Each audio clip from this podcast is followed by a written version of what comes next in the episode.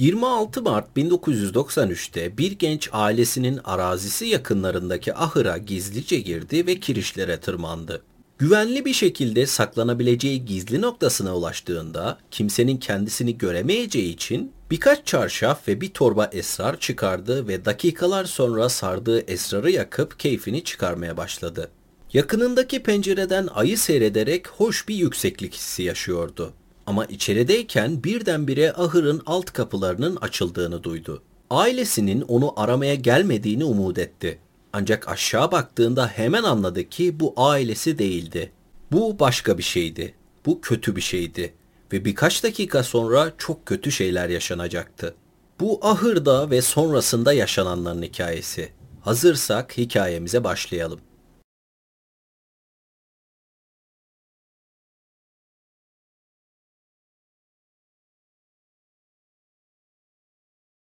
Arabasından inmeden önce 16 yaşındaki lise 2. sınıf öğrencisi Reyna Rice'ın erkek arkadaşı Matt Elser'ın lacivert kolej ceketini daha sıkı bir şekilde omuzlarına sardı. Laporte, Indiana kasabasında hava bulutlu ve soğuk olmasaydı bile Reyna yine de bu kendisine çok büyük gelen ve çok sıcak tutan ceketi giyerdi. Çünkü yıl 1993'tü ve erkek arkadaşının adının omuzuna işlendiği bu ceketi Reyna'ya vermiş olması ikisinin yeniden bir araya geldiğine dair bir göstergeydi. Reyna ve Matt 7. sınıftan beri aralıklarla birleşip ayrılan bir çiftti ve Matt'in kolej ceketini giymek Reyna'ya güvende ve koruma altında olma hissi veriyordu. Şimdi 1984 model arabasından dışarı adım atarken Reyna bu hafta boyunca hissettiği heyecan ve mutluluğu gizlemeye çalıştı. Bu gece 26 Mart Cuma gecesi için sevgilisiyle planladığı buluşma hakkında düşündü. Son ayrılıklarından sonra kendilerini o kadar yalnız ve eksik hissetmişlerdi ki tekrar bir araya gelmek karşılıklı bir karar olmuştu. Reyna yoğun otoparkta etrafına bakarken ve birkaç arkadaşıyla birlikte lise korosu üyelerine el sallarken kendisinin ve Matt'in birbirlerine ne kadar uygun olduğunu düşündü. Her ikisi de okulun onur listesinde adlarını düzenli olarak göstermek için yeterli dereceyi almak gibi bir başarıyı sürekli gösteriyorlardı. Ve Matt'in ceketindeki başarı stikerleri okul izci ve basketbol takımının bir üyesi olmak gibi birçok başarısını temsil ediyordu. Ancak okul logosu üzerindeki müzik notaları işlenmiş olan göğüs cepleri her ikisinin de paylaştığı tutkulardan en sevdiklerini gösteriyordu. Ve o da müzikti. Matt bile Reyna'nın obuanın yanı sıra flüt ve klarnet çalabilme yeteneğiyle rekabet edemiyordu. Obua klarnete benzeyen nefesli çalgılar ailesinden bir alet. Ancak Reyna liseden mezun olduktan sonra müziği bırakacağını Matt ve ailesine söylemişti. Reyna'nın hayali bir veteriner olmaktı. Bu nedenle Reyna'nın öğleden sonraki zamanının çoğunu alan 3 yarı zamanlı işinden en sevdiği veterinerdeki işiydi. Genellikle cuma akşamı hafta sonunun başlangıcında 4 ile 6 arası vardiyası Pine Lake Hayvan Hastanesi'nde çalıştığı işi onun için haftanın en güzel günü ve zamanıydı. Ancak bugün Reyna'nın hayvanları besleyip kafesleri temizlediği bir iş günü boyunca düşüneceği şey akşam sevgilisiyle olan yemek randevusu olacaktı. Reyna Laporte Lisesi'ne girip dolabına doğru yürürken tüm öğrencilerin dönen kombinasyon kilidini çevirdiği ve ders için ilk çanın çaldığı kalabalığın içinde kayboldu. Kalın, kıvırcık kahverengi saçlı, mavi kot ve spor ayakkabı giymiş, orta boylu ve ortalama kilolu olan Reyna, bu tipik kasabada yaklaşık 20 bin nüfuslu başka bir orta sınıf aileden herhangi bir lise öğrencisine benzese de Reyna'nın görünüşü aldatıcıydı. Çünkü Reyna gürültülü ve yoğun koridordaki diğer kızlardan farklıydı. Arkadaşlarını yüksek sesle güldüren şaka yapma yeteneği ve etrafına ışık saçan gülümsemesinin ardında son zamanlarda atlattığı derin bir fiziksel ve duygusal travma vardı. Reyna sadece 11 yaşındayken o zaman 24 yaşında olan kardeşinin kocası tarafından cinsel saldırıya uğramıştı. Raymond McCarthy'nin istismarı Reyna 13 yaşındayken hamile kalana kadar devam etti. Reyna sonunda dayanamadı ve anne ve babasına neler olduğunu anlattı. Babası Ben ve istismarcısı Raymond bu konu hakkında yüzleşince Raymond Reyna ile cinsel ilişkiye girdiğini kabul etti ve 1991 yılında polise teslim oldu. Ama Raymond hapis cezasına çarptırılmak yerine 2 yıl adli kontrol cezası aldı. Raymond'ın karısı Lori Raymond'la birlikte kaldı ve Reyna'nın ailesi de Raymond'dan uzak durmak için kendince önlemler aldı. Şimdi bu travmatik deneyimden 3 yıl sonra Reyna'nın erkek arkadaşı Matt, Rice'ın ailesinin dışında Reyna'nın istismarının ayrıntılarını bilen az sayıdaki kişilerden biriydi. Bu küçük çevrede Reyna'nın önceki erkek arkadaşı olan ve 6. sınıfta hem Reyna hem de Jason'ın genç oldukları için çıktığı bir çocuk olan Jason Tips de vardı. Reyna'nın ailesi gençlerin ayrıldığını ve artık çok iyi iki arkadaş olduğunu biliyordu. Ayrıca bir araba tamir ustası olan Jason ufak araba arızalarında Reyna'ya yardımcı oluyordu. Okul dolabının önünde duran Reyna tekrar Metin ceketini kendine doğru çekti ve kendisine güçlü olduğunu ve sevildiğini hatırlattı. Matt son zamanlarda ilişkilerine ara vermek istediğinde bile Reyna yıkılmamıştı. Evet demişti ve kendisini işleriyle, ortaokul öğrencilerine özel ders vermekle, yerel bir restoranda çalışmakla ve en önemlisi veterinerdeki işinde çalışmakla meşgul tutmuştu. Ancak Reyna hem kendisinin hem de Metin karar verdiği bu tekrar bir araya gelme hakkında memnundu. Okul kitaplarını koltuğunun altına sokan Reyna saate baktı. Bu akşam Matt'le buluşacaktı ve geçen her saniye onu bu buluşmaya daha da yaklaştırıyordu. Cuma akşamı tam saat 7'de Matt, Reyna'yı Pine Lake Hayvan Hastanesi'nden 4 kilometre uzakta bulunan 202A numaralı evinden alacağını planlamıştı. Reyna anne ve babası ve küçük kız kardeşi Wendy ile yaşadığı mahalledeki iki katlı evine okuldan hemen sonra uğramıştı.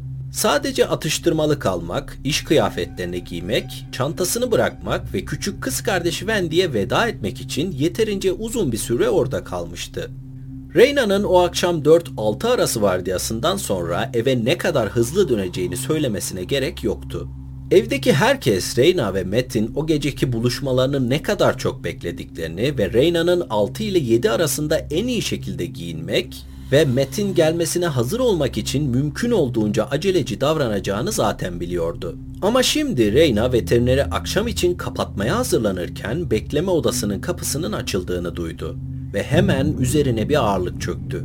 Süpürgeyi sıkıca kavrayarak umuyordu ki öğleden sonra beklenmedik bir şekilde ziyarette bulunan kişiyle aynı kişi değildi. Matt Reyna ile birlikte planladığı akşam için çok heyecanlıydı ve saat 7'yi bekleyemeden 202A numaralı Rice'ın ailesinin evinin önüne gelmişti. Arabasını kaldırıma park ederek önce aydınlanan ön verandaya sonra da saatine baktı. Ancak saat 7'yi geçtiğinde ve Reyna hala kapıdan dışarı çıkmadığında Reyna'nın o akşam geç saatlere kadar çalışmak zorunda kaldığını düşünerek çalıştığı yere gitmeye karar verdi. Ancak Matt 5 dakika sonra kliniğe ulaştığında Reyna'yı veya arabasını göremedi. Klinikten Reyna'nın evine ve tekrar kliniğe giden bir döngü daha yaptıktan sonra arabasını 202A numaralı Rice'ın ailesinin evinin önüne park etti. Kapıya yürüdü ve kapıyı çaldı. Birkaç saniye sonra Reyna'nın babası Ben, Reyna'nın hala işten eve gelmediğini söyleyerek Matt'e içeriye gelip içeride beklemesini önerdi. Matt, Reyna'nın iş yerinde de olmadığını açıkladı ve tam o anda babası da erkek arkadaşı da bir şeylerin yolunda olmadığını anlamıştı. Reyna'nın içinde bulundukları hafta boyunca bahsettiği tek şey sevgilisiyle olan akşam yemeğiydi. Eğer işte değilse ve işi bitmişse arabasına binip eve gelmemek veya Mete ekmek için hiçbir sebebi yoktu. Aynı gece saat 10.30'da ben ve eşi Karen 16 yaşındaki kızlarının kayıp olduğunu bildirmek için karakola geldi. Ancak polis Reyna'nın 24 saat boyunca kayıp olması gerektiğini söyleyince ailesi geri eve döndü. Polisten aldığı cevaplardan memnun olmayan Rice'ın ailesi Laporte Lisesi müzik direktörüyle iletişime geçti ve birlikte bir arama başlattılar. 12 saat sonra cumartesi sabahı 27 Mart'ta kasaba Reyna'nın resimlerinin bulunduğu bildiriler ve posterlerle kaplandı. Reyna hala kayıptı ve ailesi, arkadaşları, müzik grubu üyeleri ve komşuları gibi birçok insan onu arıyordu. Polis kayıp kız için seferber olan kasabayı görmezden gelemedi. 24 saat dolmadan önce kendi çağrılarını yaparak 16 yaşındaki kızla ilgili ipuçlarını ve bilgileri istedi. Cumartesi günü öğleden sonrası olduğunda Laporte kasabası üzerinde alçak uçuş yapan bir polis helikopteri vardı ve yakındaki diğer bölgelerden gelen polisler de aramalara katılmıştı. Birden fazla görgü tanığı cuma akşamı saat 6 civarında kliniğin otoparkında iki araba gördüklerini söyledi. Reyna'nın arabasına ek olarak içinde iki erkek olan başka bir sedan araç vardı ve arabanın dışında yolcu koltuğundaki kişiyle tartışan genç bir kız vardı. Bu görgü tanıkları otoparkta gözlemledikleri sahneyi olası bir genç aşıklar arasındaki kavga olarak değerlendirmişti. Ta ki otoparkta gördükleri genç kızı kayıp bir genç kızın fotoğrafını içeren afişlerde görene kadar. Reyna'nın babası Ben yardım istediği ilk gece Matt'in evinde kendisiyle birlikte olduğunu polise bildirmişti.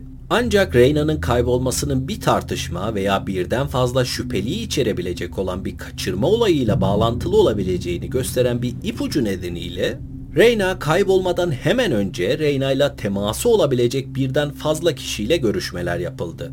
Polis Reyna'nın ailesi ve arkadaşlarıyla özellikle ilgileniyordu ve özellikle Reyna'nın erkek arkadaşı Matt'le konuşmak istediler.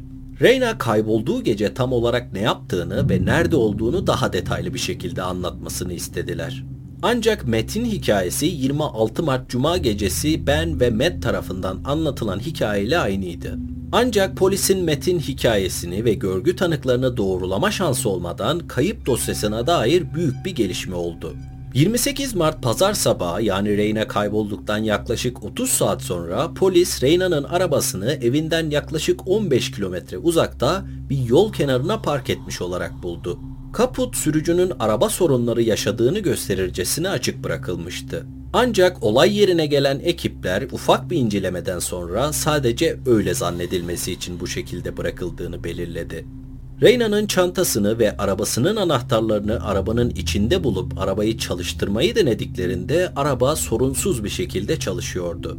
Arabayı arayan polisler torpido bölmesinde Reyna'ya uymayacak kadar büyük bir yüzük buldu. Sonraki 7 gün boyunca Reyna'nın arkadaşları arasında yüzüğün kime ait olabileceği hakkındaki soruşturmalar polisi Reyna'nın eski erkek ve çocukluk arkadaşı olan Jason Tipps'e götürdü. Reyna'yı arama çalışmalarına katılan birçok kişiden biri olan Jason polislerin bulduğu yüzük karşısında şaşırmış ama endişelenmemişti. Yüzüğün kendisinin olduğunu kabul etti. Birkaç ay önce Reyna'nın araba radyosunu tamir etmek için elini dar bir alana sokabilmek için torpido bölümüne koymuş olabileceğini açıkladı. Ayrıca olay gecesi için görgü şahidi de vardı. Arkadaşlarıyla birlikte o geceyi popüler bir araba saklambaç oyunu olan Fox Hunting oynayarak geçirdiğini söyledi. Fox Hunting'de şoför arabasını kasabada bir yere park eder ve küçük telsizler kullanarak diğer katılımcılara arabanın yeriyle ilgili ipuçları verir. Ve sonunda arabayı ve şoförü bulan kazanır. Polis Jason'ın hikayesini kısa sürede doğrulamayı başarmıştı. Olay gecesi telsizden Jason'ın sesini duyan birden fazla görgü şahidi vardı. Birkaç gün sonra hala kayıp dosyası olarak düşünülen davanın seyrini değiştiren bir ipucu bulundu. Bu ipucu Reyna kaybolduktan sonra defalarca aranan bir ormanlık alanda bulunan Reyna'nın üzerinden çıkarmadığı erkek arkadaşına ait olan kolej ceketinin bulunmasıydı. Ceket Reyna'nın arabasının bulunduğu yerden yaklaşık 10 kilometre uzakta, ağaçların dallarında yükseklikte asılı halde bulundu. Ceketin aniden ortaya çıkması Reyna'nın kayboluşunun gönüllü olmadığı şüphesini daha da arttırmıştı. Polis hemen ceketin sahibi Matt'i yeniden sorguladı. Ancak Matt'in hikayesi aynıydı ve Reyna'yı tanıyan herkes Matt Reyna ile birlikte olsa da olmasa da Reyna'nın her zaman o ceketi giydiğini veya yanında taşıdığını doğruladı. Reyna'nın kaybolmasından 24 gün sonra 27 Nisan 1993'te Rayson ailesi ve Laporte kasabasının geri kalanı artık gelmesi kaçınılmaz olan o telefonu aldı. Bir gölette balık tutan bir adam tarafından keşfedilen ve Pine Lake Hayvan Hastanesi'nden 12 kilometre uzakta bulunan bir kadın cesedi, Reyna'nın fiziksel tanımına uyan giysi ve mücevherlerle giyinmişti. Hemen Reyna Rice'ın olduğu düşünüldü. Bir gün sonra ilçe adli tıp doktorunun yaptığı otopsi Reyna'nın kimliğini teyit ederken 3,5 saatlik muayene Reyna'nın ölüm sebebinin boğulma olduğunu ortaya çıkardı. Bir anda kayıp soruşturması olarak ilerleyen bu soruşturma resmi olarak bir cinayet soruşturmasına dönüştü. 16 yaşındaki kızlarının cesedinin bulunmasıyla birlikte Rice'ın ailesi Reyna'nın güvenlice eve dönüşü için dua ederken katilinin adalet önüne çıkarılması için dua etmeye başladı. 33 gün boyunca evlerinin arka ve ön verandalarını açık bırakarak sevgili kızlarını karşılamayı uman Rice'ın ailesi 26 Mart'tan bu yana ilk kez uyurken ışıklarını söndürmüştü. Üç gün sonra 1 Mayıs'ta Laporte Lisesi'nin en yetenekli müzisyenlerinden biri için yüzlerce kişi cenaze törenine katıldı. 17. doğum gününden bir hafta önce ölen Reyna, pembe, dantelli, beyaz bir tabutun üzerinde çiçeklerle kaplı olarak ailesi tarafından defnedildi. Bu arada Reyna'nın kaybolması ile ilgili olarak hala kayıp olarak kabul edildiği ve cinayet olarak düşünülmediği günlerde gazetelere bildirilen bilgiler yeni bir şüpheliye yani Reyna'nın eniştesi Raymond McCarthy'ye işaret etti. Eski polis raporlarını inceleyen araştırmacılar Reyna'nın 1991 yılında verdiği cinsel istismarın ayrıntılarını içeren ifadeyi bulmuşlardı. Daha sonrasından olayı bilen Matt ve Jason'la yapılan bir dizi görüşmede her iki çocuk da Raymond'ın ceza süresini tamamladığından beri Reyna'ya karşı yeni cinsel yaklaşımlarda bulunuyormuş gibi göründüğünden bahsetti. Raymond'ın suçlanmasına neden olan istismarı rapor ettiği için ya da yeni bir yaklaşımda bulunduğu ve reddedildiği ve hatta belki polise gitmekle tehdit ettiği için Reyna'yı öfke nedeniyle öldürmüş olabileceğini düşündüler. Polisin şüpheleri Reyna kaybolmadan tam bir hafta önce kardeşi Raymond'ın eşi Lori ile bir tartışma yaşadığını öğrenince daha da arttı. Bu tartışmanın sebebi eşini hapse attırmasıydı. Puh ulan senin gibi kardeşi şeytan karı. Cinayete bağlayabilecek herhangi bir kanıt aramak için Raymond ve Lori McCarthy'nin araçlarına haciz koydu. Reyna'nın cinayeti sırasında nerede olduğuna dair Raymond'ın ifadesi sürekli değişmeye devam ediyordu. Reyna'nın kaybolduğu dönemlerde polise arkadaşının çiftliğinde olduğunu söyleyen Raymond, daha sonra aynı akşam için bir kadın otostopçuyu alıp gitmek istediği yere götürdüğünü söylemişti. Daha sonra Raymond, Reyna'nın kaybolma akşamı Pine Lake Hayvan Hastanesi'nden sadece birkaç sokak uzakta bulunan ve satılık olan bir evi gezmekte olduğunu söylemişti. Reyna'nın kaybolmasından 17 ay sonra polisler resmi olarak Lori ve Raymond'ı Reyna'nın cinayetiyle ilgili şüpheliler olarak tanımladı. Baş şüpheli olarak görünen Raymond 1998 Mayıs'ında Reyna'nın cinayetiyle suçlandı ve yargılanmak üzere hapishaneye kapatıldı. Ancak 15 ay sonra savcılar Raymond'a yönelik toplanan delillerin cinayet suçunu destekleyecek kadar güçlü olmadığına karar verdi. Raymond'ın aracında ve evinde bulunan kan izlerinin avlanırken vurduğu bir geyiğe ait olduğu ortaya çıktı. Böylece 1999 Ağustos'unda Reyna'nın öldürülmesinden 6 yıl ve 4 ay sonra Raymond McCarthy serbest bırakıldı ve Reyna'nın ölümüyle ilgili soruşturma bir çıkmaza girdi. Her yıl Reyna'nın anısına 200 dolarlık bir burs Laporte Lisesi bandosunun bir üyesine verilmeye devam ediyordu. Reyna'nın katilini yakalamaya ve mahkum etmeye yönelik bilgi veren kişiye teklif edilen 36 bin dolarlık ödül hiçbir zaman talep edilmedi. Toplumdan veya kolluk kuvvetlerinden hiç kimse Reyna'ya ne olduğu hakkında yeni bir açıklama yapmadı. Yıllar geçtikçe Laporte kasabası içlerindeki katilin hala yaşadığını düşünüyordu. Ancak insanların katilin yeniden saldırabileceği hakkındaki korkusu yavaş yavaş geçmişin derinliklerine gömülüyor gibi gözüküyordu. 2013 yazının başlarında Reyna öldürüldükten yaklaşık 20 yıl sonra 16 yaşındaki Reyna'nın öldürüldüğü gecede neler olduğunu gören bir görgü tanığıyla resmi bir görüşme yapıldı. Dedektifler bu görüşmeden sonra 5 yıl önce aldıkları bir ipucunu artık değerlendirebilir hale gelmişti. Kendisine hiçbir suçlama yöneltilmeyeceği hakkında söz alan bu görgü tanığı 26 Mart günü Reyna Pine Lake Hayvan Kliniğinden çıktıktan sonra başına neler geldiğini polis memurlarına anlattı. Bu hikaye polislerin Reyna'nın cinayetiyle ilgili bildikleri her şeyi değiştirmişti. Görgü tanığının ifadesine göre Reyna'nın başına gelenler şu şekilde. Reyna'nın katili arabasının ön yolcu koltuğuna otururken saatine baktı ve tatminle başını salladı. Laporte, Indiana'da sisli bir cuma gecesiydi ve katil hafta sonuna Pine Lake Hayvan Hastanesi'ni ziyaret etmekle başlamak istemişti. Arabayı arkadaşından ödünç alan sürücüye dönen katil yola çıkmak için işaret etti. Birkaç dakika sonra sürücü ve katil hedeflerine varmışlardı. Katil önce saate sonra kliniğin etrafındaki park alanına baktı. Klinik kapanmadan önce katilin içeri girmesi için hala bolca zaman vardı ve boş otoparktan dolayı içeride Reyna'dan başka kimsenin olmadığını varsayıyordu. Yolcu tarafındaki kapıyı açarak katil arabadan çıktı ve sürücüye beklemesini söyledi.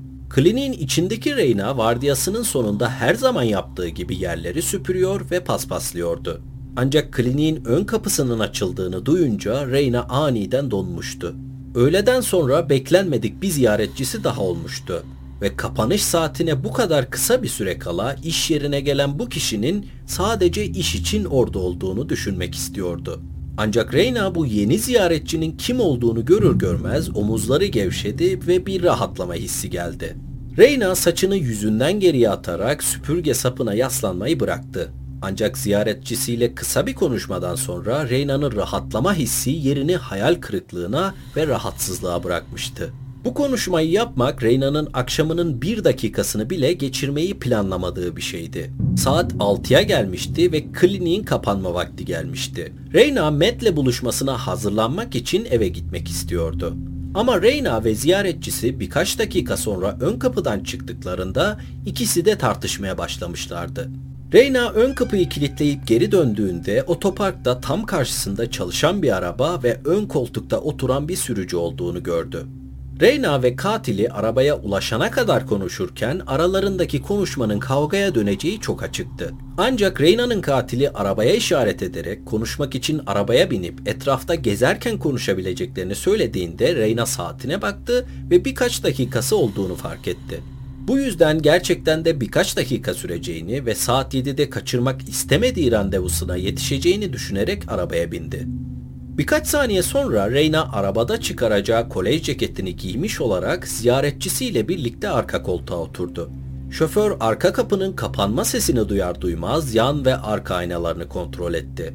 Aracı vitese alıp hareket ettirdi ve Pine Lake Caddesi'nde sürmeye başladı. Klinikten yaklaşık 6 kilometre uzakta yoğun ormanlık bir bölüme döndüğünde arka koltuktaki iki yolcunun tartışması o kadar yüksek sesle devam ediyordu ki şoför endişelenip arabayı durdurmuştu. Araba durduğunda iki yolcu da arabadan inmişti. Dikiz aynasına bakarak sürücü her iki yolcunun da arabadan çıkıp boş yolda karşı karşıya geldiğini gördü. Arabanın arka tamponunun hemen arkasında duruyorlardı.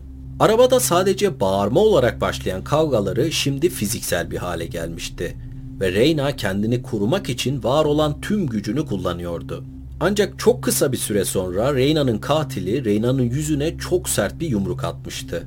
Darbenin etkisiyle yere düştükten sonra sürücü arabadan inmişti. Ancak arkada neler olduğunu görmek için gittiğinde sürücü Reyna'nın katilinin kollarını Reyna'nın boynuna dolayarak nefes almasını kestiğini görmüştü. Sürücüye bağıran katil arabasının bagajını açmasını istedi. Katil ve sürücü Reyna'nın cesedini yoldan kaldırıp bagaja attılar ve bagaj kapağını sert bir şekilde kapattıktan sonra arabaya binip birkaç kilometre uzakta bulunan ailelerine ait ahıra doğru yola çıktılar. Ahırın geniş ve açık alanına girdikten sonra ne katil ne de sürücü çatılara bakarak ahşap kirişlerin altında oturan ödünç alınan arabanın sahibinin kardeşi olan 14 yaşındaki Ricky Hammonds'ın varlığını fark etmemişti. Ancak 14 yaşındaki Ricky Hammonds onları görmüştü. Birkaç gün sonra Laporte Lisesi'nden kayıp olan kız hakkında haberleri duyan Ricky gazetelerde ve haberlerde o gece ahıra getirilen kızın resmini görünce olanlara anlam vermeye başlamıştı. Ancak Ricky'nin bildiği bir şey daha vardı. Bu da arabasında ölü bir insanla dolaşan bu insanların tehlikeli insanlar olduğu ve sessiz kalması gerektiğiydi. Arabanın sürücüsü ve yolcusu sonunda kavga etmeyi bıraktığında Ricky rahatlamıştı. Bu kişiler arabaya binip ahırdan uzaklaştıklarında arabanın uzaklaştığını duyduktan sonra bile korkudan yerinden kıpırdayamamıştı. Eğer gördüklerini herhangi birine söylerse belki de o iki kişi geri gelir, onu da öldürür ya da esrar içtiği için polisle sorun yaşar diye düşündü. Bu arada arabanın sürücüsü katilini Pine Lake Hayvan Hastanesi'nde geri bıraktı ve Reyna'nın çantasını ve araba anahtarlarını aldıktan sonra Reyna'nın arabasının direksiyonuna geçti. Arabayı çalıştırdı ve ardından birbiri ardına arabalar küçük bir ilçe gölüne yaklaştığında arabayı tekrar durdurdu. Birkaç dakika sonra arabanın sürücüsü Reyna'nın katiliyle birlikte Reyna'nın cesedini bagajdan çıkardı, Reyna'yı çevredeki otların ve çamurların arasına yüzüstü bıraktı. Daha sonra yakınlarından iki kütük alarak Reyna'nın üzerine bastırıp tamamen batmasını sağladılar. Sürücü ve katil ellerini temizledikten sonra arabalara geri döndüler. Laporte'nin yaklaşık 8 kilometre uzağında durdular ve Reyna'nın arabasını yol kenarında park ettiler. Reyna'nın katili arabayı görünür bir şekilde arızalı ve terk edilmiş gibi göstermek için kaputunu açtıktan sonra diğer arabanın yolcu koltuğuna geri atladı ve olay yerinden uzaklaştılar. Sürücü arabadaki katili evine bıraktı ve o gece kullandığı arabayı ahıra geri getirdi. Sonraki gece katil arabanın arka koltuğunda kalan kolej ceketini almak için ahıra geri döndü ve birkaç gün sonra katil Reyna'yı boğduğu yere arabayla giderek ceketi ormanda mümkün olduğunca uzak bir yere fırlattı. Eğer ceket bulunursa polisi Reyna'nın erkek arkadaşı olan Matt Elsra götüreceğini umuyordu. 2008 yılında 15 yıl sonra Ricky Hammond, Reyna Rayson'ın öldürüldüğü gece polislere ne gördüğünü söyleme ve katil olduğuna inandığı iki kişinin adını verme zamanının geldiğine karar verdi. O zamanlar Ricky'nin hayatı rayından çıkmıştı ve şu an 29 yaşında olan Ricky 10 yıl önce işlediği bir cinayetten dolayı 44 yıllık hapis cezasını çekiyordu. Ricky'nin şimdi yeğenleri olduğundan Rice'ın ailesinin 16 yaşındaki kızlarının başına ne geldiğini bilmelerini istiyordu. Ancak Ricky'nin o gece gördüklerinin çok inandırıcı gelmesine rağmen savcıların Eric Freeman adlı sürücüye Reyna'nın katiline karşı tanıklık etmesi karşılığında dokunulmazlık teklif etmeleri 5 yıl sürdü. 2013 yılı Haziran ayında Eric Freeman'la görüşüp sonunda Reyna'nın katilinin kimliğini teyit ettiler. Reyna'nın ortaokulda bir kez sevgilisi olan ve Reyna'nın sırlarını ve dostluğunu emanet ettiği az sayıdaki insanlardan biri olan Jason Tips, Reyna'nın katiliydi. Jason, Reyna'ya olan duygularını ayrılmalarına ve sadece arkadaş olmalarına rağmen yaşamaya devam ediyordu. 6 aylık ergenlik romantizmi sona erdikten sonra bile Jason, Reyna'yı geri kazanma hayallerinden asla vazgeçmemişti. Aksine ayrıldıktan sonra yıllar boyunca Jason her zaman Reyna ile iletişimde kalmıştı. Jason Reyna'nın küçük araba tamirlerinde ona yardım ediyordu ve sürekli olarak Reyna'ya aşk mektupları yolluyordu. Jason'ın arkadaşı Eric Freeman'a göre 26 Mart 1993'te Jason Reyna'nın çalıştığı Pine Lake Hayvan Hastanesi'ne gitmesini istedi. Böylece Reyna vardiyasını tamamladığında saat 6'da Jason'la belki de yeniden bir araya gelme konusunda konuşabilirlerdi. Ancak Reyna daha arabaya binmeyi kabul etmeden önce aralarındaki tartışmadan böyle bir şeyin asla olmayacağı çok açıktı. Çiftin arabada yaşadığı tartışma o kadar şiddetliydi ki Erik onları bırakmak istediğini söyledi. İkili Erik'e durmasını söylediğinde Erik rahatlamıştı.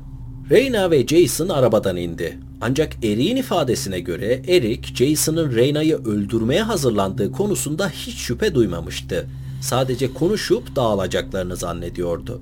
Eric ve Jason, Eric'in kız arkadaşının ailesine ait olan kulübeye vardıklarında her iki genç de tavan arasında esrar içen 14 yaşındaki Ricky Hammonds'ı fark edememişti. Ancak Eric ve Ricky, Eric'in Jason'a Reyna'yı neden öldürdüğünü sorduğunda o benim olmayacaksa kimsenin olamaz cevabını net bir şekilde hatırlıyordu. Jason'ın arkadaşlarıyla Fox Hunting oyununda olduğu ve görgü şahitleri konusundaysa Jason'ın sesini o gece telsizde duyduklarını ancak kimsenin onu görmediğini ve fiziksel olarak nerede olduğunu doğrulayamadığını öğrenmişlerdi. 30 Mart 1993'te Reyna kaybolduğu öğleden sonra onu ziyaret eden kişi kayınbiraderi Raymond McCarthy'ydi. Reyna'ya yönelik cinsel istismarı ve kaybolma günü satılık olan bir eve baktıktan hemen sonra doğrudan çalıştığı yere Reyna'ya ziyarete gitmesi, Raymond'ı Reyna'nın cinayetinin ana şüphelisi haline getirmiş ve 1998 yılında tutuklanmasına yol açmıştı. 23 Ağustos 2013'te Reyna Rice'ın boğularak öldürülmesinden 20 yıl 5 ay sonra Jason Tips tutuklandı. 7 Kasım 2014'te Jason suçlu bulundu ve bir ay sonra 40 yıl hapis cezasına çarptırıldı. Reyna'nın istismarcısı Raymond McCarthy 2018 yılının Şubat ayında 52 yaşındayken ciddi yaralanmaya sebep olduğu gerekçesiyle tutuklandıktan 3 gün sonra hücresinde kendini öldürdü. Bu iyi haberle de bu videoyu kapatıyoruz. Vakit ayırıp dinlediğiniz için teşekkür ederim. Aşağıya bırakacağım sosyal medya hesabımdan bana ulaşabilir, hikaye önerebilirsiniz. Kendinize iyi bakmayı ihmal etmeyin. Hoşçakalın.